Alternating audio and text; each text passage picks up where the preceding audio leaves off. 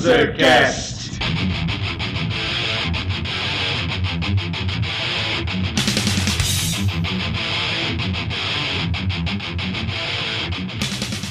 Saudações, mundrugos dispostos a ouvir essa bagaça! Eu sou o Felipe Parra e esse é o Panzercast!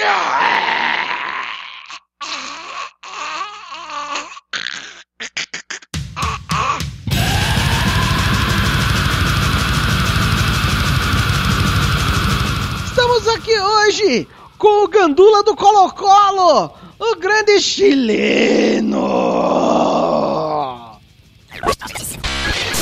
Buenas tardes, pueblito. Beleza? Bom, eu não sou fã de futebol, não sou gandula, mas estou aqui com ele, a personificação do mal, o lado negro, a neblina nos olhos do ser humano barbado. Fala galera, sejam bem-vindos a mais um cast. E hoje, com uma convidada mais do que especial. Salve galera, aqui quem fala é Vanessa e o Barba já citou antes uma coisinha e crianças já morreram hoje, hein? Não só uma criança morreu, como uma raça animal foi exterminada hoje.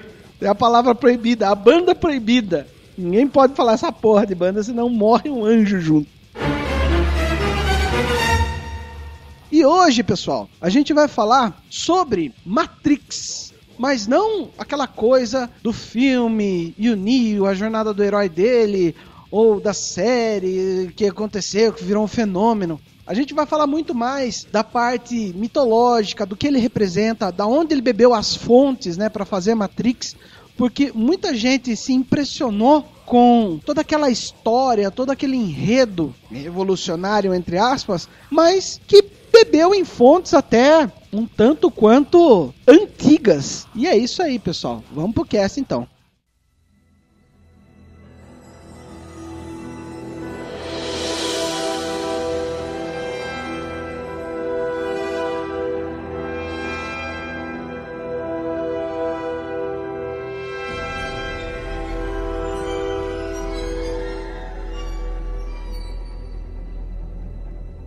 Para início da conversa, Matrix revolucionou, sim, mostrou uma forma diferente de fazer cinema. Todo mundo vibrou com o famoso bullet time, apesar de, para quem joga videogame, deve ter visto esse bullet time no Max Payne. Mas um ponto interessante do Matrix é que ele mostra um futuro distópico, mas que ele está junto com o nosso, com o nosso mundo real muito interessante esse conceito da gente ver que ele fleta um paralelo muito próximo ao mito da caverna do Platão, né? E Vanessa, você como a nossa experiente nesses assuntos maravilhosos, conte-nos para nós um pouquinho o que é o mito da caverna de Platão? Com, obrigado pelo experiente, mas não sei se é pra tanto. Bom, o mito da caverna é o seguinte: existiam pessoas acorrentadas dentro de uma caverna e elas estavam voltadas é, sempre olhando pro fundo dessa mesma caverna. Do lado de fora existia uma grande fogueira onde as pessoas passavam. Então, projetavam sombras no fundo da caverna. E as pessoas que lá estavam acorrentadas entendiam aquilo como sendo realidade, as sombras. Um dia um deles resolve tentar sair de lá consegue se libertar e, quando chega na luz, quase fica cego e conhece o mundo como ele era. Entende que, na verdade, o mundo lá fora é o real e não que tá na caverna. Ele volta e tenta salvar os que ainda estão presos. Só que eles não aceitam aquilo como verdade e acabam matando o cara que viu a realidade. Platão conta essa história para mostrar que o mundo que nós vivemos, na verdade, é o mundo das sombras que não é a realidade. O mundo real seria o mundo das ideias. E o Matrix puxa exatamente por esse lado aí, que o Neo vive na Matrix e que na verdade ele está sonhando. Tudo que ele vê não é real, são só cópias do que realmente existe em um outro mundo paralelo é um lance interessante assim em relação às pílulas, né? Pílula azul, que é aquela coisa que você tá passivo em algum lugar, e a pílula vermelha, que é você descobrindo novas coisas, né? Você pode seguir o certo ou errado, mas você tem uma escolha. Isso aí se comunica muito com Cabala também, os esquizotéricos de plantão. Nesse conceito filosófico profundo de Platão, criou-se essa franquia que é rentável pra caralho. Não é só Platão, tá? Acho que todo professor de filosofia adora Matrix, que ele aborda várias vertentes da filosofia. Platão, Descartes, o Sócrates. Ele aborda muita coisa dentro da filosofia mesmo. Platão é um deles. Depois tem a, aquela famosa cena que ele vai conhecer o oráculo. Em cima tá escrito Conhece-te a ti mesmo. É uma frase socrática, de Sócrates, que viu é, no templo de Elfos e adotou pra vida dele. Então, o Matrix, o primeiro, ele é muito, muito, muito filosófico. Dá pra puxar várias coisas dentro da filosofia e trabalhar em sala, né? Que é o meu caso, que sou professor de filosofia. Então, molecada, prestem bem atenção no cast de hoje. Temos aqui dois idiotas, um chileno e uma pessoa de filosofia. Vamos simplificar. Tem três pessoas e um chileno. Vanessa, você tinha comentado de, de Descartes. O Descartes, ele vai tentar colocar à prova tudo que ele conhece pra tentar entender se alguma coisa realmente existe. E aí, ele chega a uma conclusão, que talvez possa existir um demônio, um ser do mal, que mantém os cérebros todos dentro de um suporte, dentro de uma caixa, enfim, flutuando, e que ele coloca algum tipo de química, eletrodo, algo do gênero. Eletrodo não, né? Porque o Descartes não vai pensar nisso naquela época. E aí que ele manipulasse esses cérebros a pensarem que vivem, que está vivendo a realidade. Então, Matrix também puxa pra isso, que é aquela cena fantástica onde aparece o Neo e os outros seres humanos dentro daquela gosma que parece um útero, né? Que estão sendo manipulados pra sonharem que estão vivendo a realidade. E Descartes falava isso, que é a conclusão que ele chega é a seguinte: se eu penso sobre todas essas coisas, significa que eu existo. Se eu consigo racionalizar sobre essas coisas, então eu existo. Penso, logo existo. E aí é a questão do filme do Neo, que ele sempre questionou a realidade. Ele sempre ficou procurando alguma coisa e ele era incomodado com aquela realidade. E ele também questionava. Então isso se aproxima muito da filosofia cartesiana. E também tem toda a metalinguagem dele enquanto era o Thomas Anderson. Ele não se encaixava direito na realidade. Mostra que ele tinha um trabalho medíocre, que o chefe dele não gostava dele. Tenta deixar implícito que ele não se encaixava no mundo onde ele vivia. Talvez por questionar as coisas. Talvez o conceito dele ter entrado na Matrix, ele meio que quer fugir do conformismo. Acho que muitas pessoas talvez pedem pensar nisso. O trabalho que tem, com a vida que vive, sei lá, relacionamento, na casa, alguma coisa. Quer fugir desse conformismo que é a vida do ser humano. Questionamento leva você a sair do conforto que você tá. Que muitas vezes as pessoas ficam aprisionadas nesse conforto. Conforto que seria é sua casa, seu emprego, sua família, certo? Procurar algumas coisas diferentes disso é para poucos. E Descartes fleta com uma coisa também do budismo, né? Se a gente for ver bem, essa coisa de demônio controlando a vida do ser humano. Um pouquinho mais para frente, a gente vai falar mais sobre essa filosofia budista.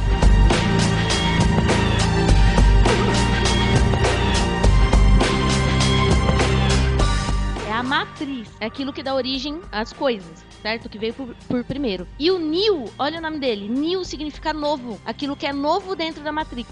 Então ele vem realmente para romper essa realidade e aí faz um paralelo também com o grande Salvador. A gente pode jogar para Jesus Cristo. Até também um anagrama com One, o escolhido, né? E caímos naquela coisa da jornada do herói novamente. Não é um cara que vai vir e abrir os novos horizontes através da palavra. Não, ele vai vir metendo porrada em todo mundo.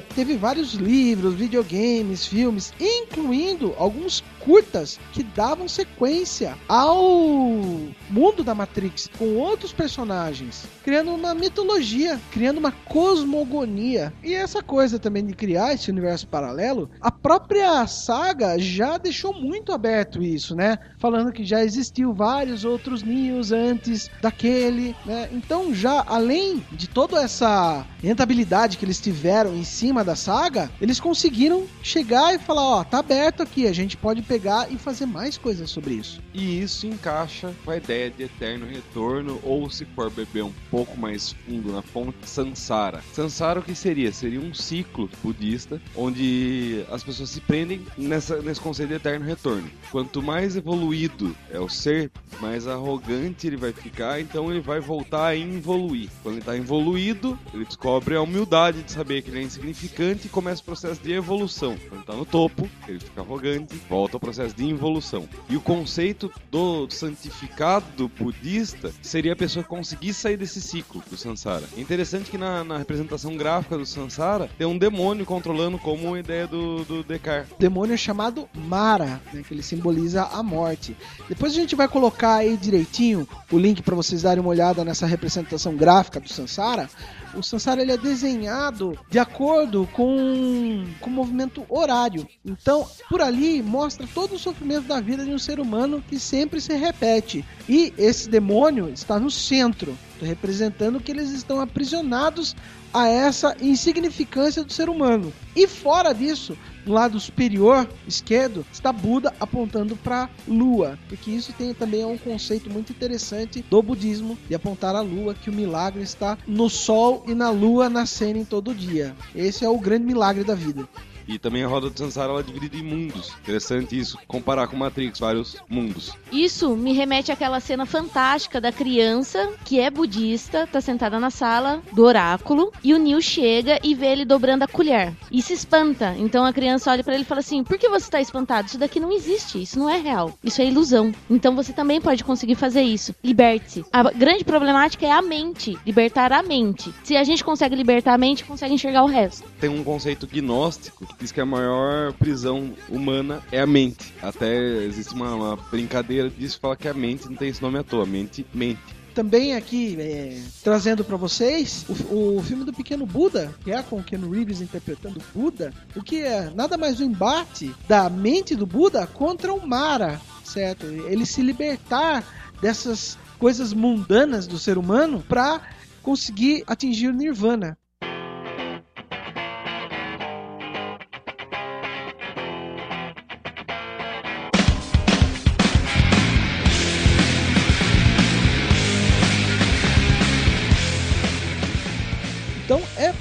Fantástico, é uma lenda que foi interpretada nesse filme. Pra quem gosta de assistir filme na sequência, tudo, pode ser uma brincadeira até meio boba, mas vocês podem pegar esse filme que o Gordo citou agora, o Pequeno Buda, assistir como se fosse um prequel da trilogia Matrix. O Matrix é um pequeno Buda with lasers. Pequeno Buda com artes marciais. E Sucker Punch é um Matrix with boobs. Já que você puxou essa, Barba, fala pra nós um pouco aí do Sucker Punch. O qual é a relação que ele tem com Matrix? Sucker Punch é um filme relativamente recente, onde tem uma garotinha que é presa num, num hospital mental. Ele é um filme em camadas. No hospital, ela imagina que ela tá presa num bordel, e no bordel ela imagina que ela tá em outros mundos onde ela vai cumprir missões para libertar ela do bordel, que na verdade é pra libertar ela, libertar ela do hospital mental. E o legal é que o Sucker Punch brinca muito com o que o Matrix plantou, aquele conceito do videogame. Você tá dentro de um mundo, você tem as suas missões missões para terminar, para poder se liberar alguma coisa. Sucker Punch é tudo isso daí. Falando de videogame, Matrix também ganhou um videogame. Esse videogame se chamou Enter the Matrix, que era pro PlayStation 2, e fazem parte também da saga do Matrix, né? E conta a história aí do, do Ghost da Niobe, fazendo algumas missões para ajudar o Neo a chegar e acabar com a guerra entre homens e máquinas. É uma guerra que no cinema já foi vista em Exterminador do Futuro, né? Bom, se a gente for colocar para muito mais para trás,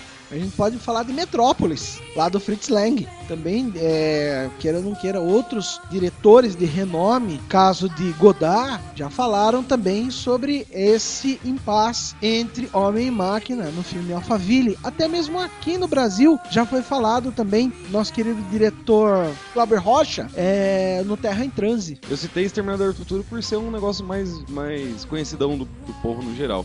Mas também tem Blade Runner, Admirável Mundo Novo já, já faz uma alusão muito grande a isso. Mais moderno ainda é Eu Robô, que é a independência da máquina. Mais moderno e mais antigo ao mesmo tempo, né? Eu Robô Isaac Asimov, livro aí de vários anos que deu a ideia de conceito das três leis da robótica que nós vamos postar nos links do cast. Se a gente for pegar para esse lado do robô trazendo é, essa coisa de embate social, a gente pode trazer isso também para Metrópolis. Certo. O Fritz Lang colocou lá o robô não à toa com o nome de Maria, que é o nome da mãe de Jesus Cristo. E ela influenciava os trabalhadores operários a se revolucionar perante ao capitalismo exploratório que eles estavam envolvidos. Então já vem aí essa discórdia de máquina há muito tempo atrás. Desde que o ser humano começou a ter uma, uma tecnologia mais avançada, já vem essa discussão entre homem e máquina. Que não é uma discussão tão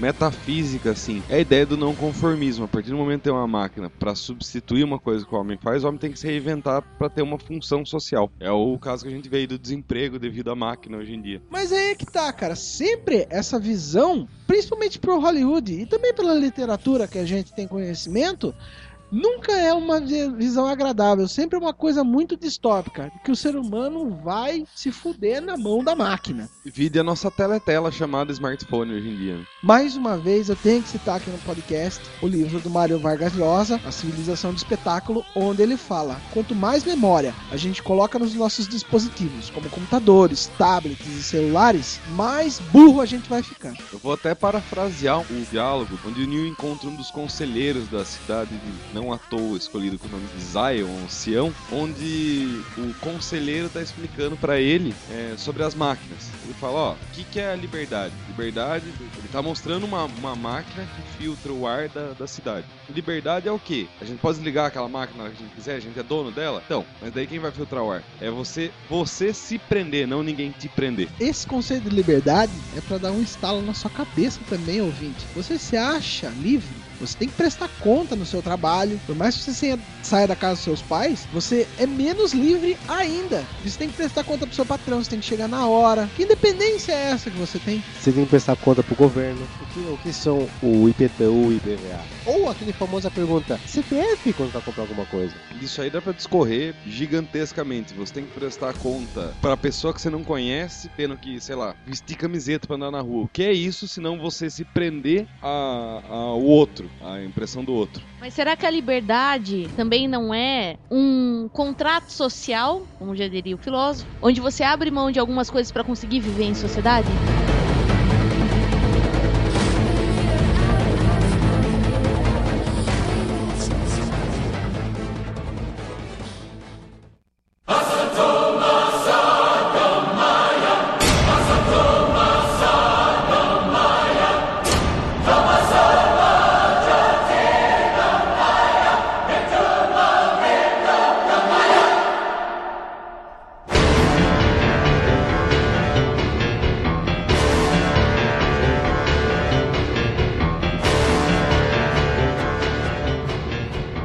Coisa também que Matrix coloca como o ser humano sendo um câncer do mundo. É uma coisa muito louca. Se você ouvinte já andou de avião, tudo, você passa, por exemplo, pela Amazônia, você vê tudo verde. De repente, no meio, você fala: Nossa, tem um pequenos pontos cinzas que parecem, parecem câncer mesmo. Nada mais é do que as nossas cidades que colocamos aí, derrubamos várias árvores para fazer as nossas cidades. Aí entra naquela cena fantástica, que é uma das minhas preferidas, que não é o desvio das balas, que é do Morfeu capturado, onde existe a fala seguinte: os seres humanos são como um vírus. Eles entram, exploram, se alimentam e a hora que acaba, eles procuram algo novo para recomeçar o mesmo processo. Olha só o paralelo com o nosso Tolkien que a gente pode fazer também. Os anões que exploram tudo e não ligam para nada, só querem a riqueza, só querem explorar. Isso sempre foi parte do ser humano, ser exploratório de uma forma muito agravada. E uma das coisas que é muito interessante também de Matrix é pegar todos esses conceitos e maquiar como um filme idiota de ação. Excelente, Baba. É uma das coisas que sempre acontecem com Hollywood. Eles pegam um conceito muito legal e maquiam isso para virar uma coisa rentável. Lógico, eles sempre estão mexendo com lucro. Inclusive, para tentar rebater crítica de que era um filme profundo e não um filme de ação, no segundo filme eles tentam deixar intelectualoide com um diálogo gigantesco. Então, Barba, sobre tudo isso que você levantou aí, a gente pode traçar um paralelo com os pensamentos do Dwight McDonald. Ele fala que existem é, vários tipos de cultura. Tem a mass cult, que é aquela cultura bem popularzona mesmo, coisa de novelas e Big Brothers e revistas em quadrinhos para todo mundo, sabe? Para divulgar essa cultura de massa para tudo e para todos e tem uma cultura chamada mid cult, que é aquele execra extremamente. Porque é uma cultura que visa lucro, é mass cult, porém ela é maquiada com a alta cultura. Seria então, Matrix, um produto de mid-cult, que nada mais é uma fantasia. Será que isso não é um produto vendido com uma cara de coisa intelectual, mas na verdade não é? É só uma representação, um simulacro muito mal feito de conceitos interessantes? Se vocês lembram bem do filme, logo no começo, quando ele tá na Matrix ainda, ele vai vender um programa de computador, um vírus, um sei lá o que, pra um comprador, cara, o cara que leva ele pra festa. Não por acaso, ele tá com um livro chamado Simulacro e Simulação. É onde ele guarda as coisas dentro. E assim, mais uma coisa a se pensar. Temos aí no segundo filme também toda uma, uma abordagem interessante também em relação à filosofia, tudo. Mas temos um diálogo final com o arquiteto que, nossa, soa muito intelectualoide, mas não chega a lugar nenhum. Antes de passar a bola para Vanessa, mais um easter egg. Arquiteto ou demiurgo, um conceito é, esotérico também do deus mal que domina até do deus usurpador que domina os humanos. Sei que tal, o arquiteto não é o que a gente acredita, que existe um deus que construiu tudo, que dá vida a tudo, origem a tudo. Então ele puxa para isso. O segundo filme talvez não seja um monte de bobagem intelectual, talvez eu encare como uma provocação, porque será que ele não levanta questionamentos? Mas aí entra a figura do Neil. Será que é todo mundo que vai perceber os questionamentos? Ou será que aqueles que estão ainda dormindo não vão perceber? Então acho o segundo interessante. É, tem uma cena fantástica, que é a cena é, do restaurante, que um deles quer vender lá as informações onde a turma vai estar. Tá. Ele pede o seguinte: ele fala assim: Olha, eu quero dormir, eu não quero lembrar de nada e eu quero acordar sendo um astro famoso de rock etc. E ele tá experimentando, né? Tá se alimentando, tá jantando. E ele fala assim: isso não é real, mas o sabor disso é delicioso. Isso pu puxando um gancho para filosofia, a gente vai cair no empirismo, racionalismo. Então, como é que eu conheço as coisas? É através dos sentidos, pelo que eu sinto, cinco sentidos, visão, etc. Ou será que é racionalizando? Então, no filme vai mostrar muito, é uma provocação direta. Será que o fato de eu estar bebendo sentindo gosto é real? Então eu tenho como real? Ou será que isso pode ser realmente uma programação? O mouse fala isso também.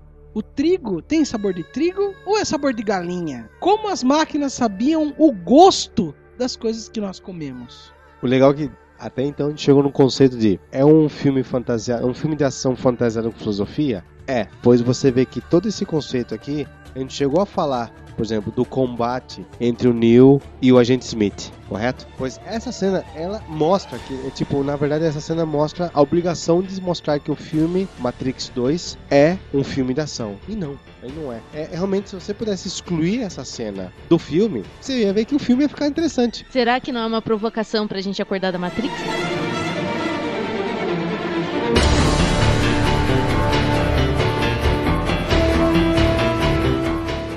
Personagem Agente Smith, ele me lembra, em primeiro lugar, eu acho que a gente vai acabar falando mais coisas, mas me lembra, em primeiro lugar, 1984 e o conceito de dividir a humanidade entre homens altos, médios e baixos. É, George Orwell cita que quem sonha em igualdade é o homem baixo. O homem alto, que é o que está em comando, quer permanecer no comando. E o homem médio, o sonho dele é assumir o lugar do homem alto e não gerar igualdade. Então, o agente Smith não quer nada além de ocupar o lugar do homem alto. E é interessante, cria um paralelo também com o nazismo, né, com o fascismo, mas se a gente pensar por um outro lado, se o Neo despertou da Matrix, por outro lado, o agente Smith, ao ter contato com o Neo no primeiro filme, ele também despertou, mesmo sendo uma máquina. Porque o agente, ele acaba, ele acaba fugindo do próprio sistema e se rebelando contra o próprio sistema. Então, ele não deixa de ser um Neo do sistema onde ele foi criado. Com aquela mesma mentalidade fascista. Ele não quer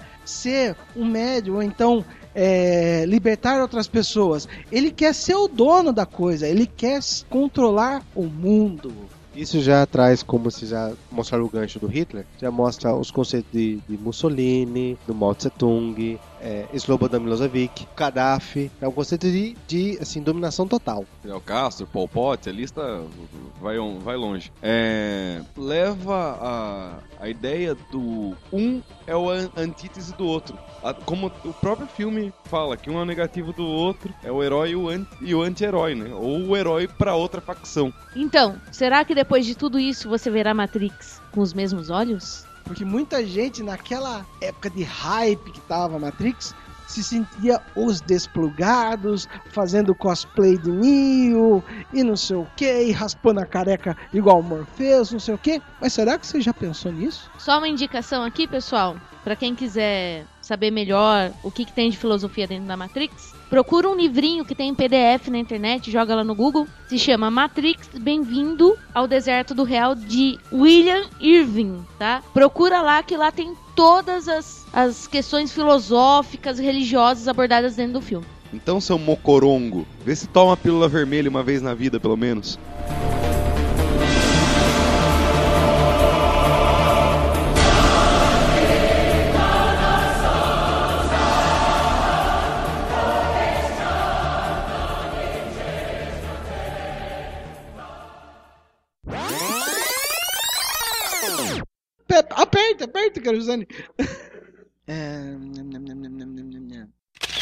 Na verdade, Gorduva, isso tá querendo falar, eles estão criando um universo expandido, tá? Não, tô falando do universo expandido. Eu não sei o que é cosmogonia. Ah, vai tomar no cu. Eu sei que eu vou falar, seu puto. É que eu falo e tem um lazarento barbado que fica, deixa eu falar um pouquinho. Falar de cu é rola, barba, vai se fuder.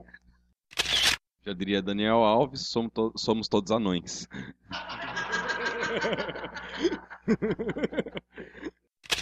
Barba, o Barba consegue me tirar da, da meada com esses comentários. Assim, ó, eu tô aqui, ó, eu faço um pouquinho assim, o Barba Vocês podem parar de cochichar? the end of the beginning.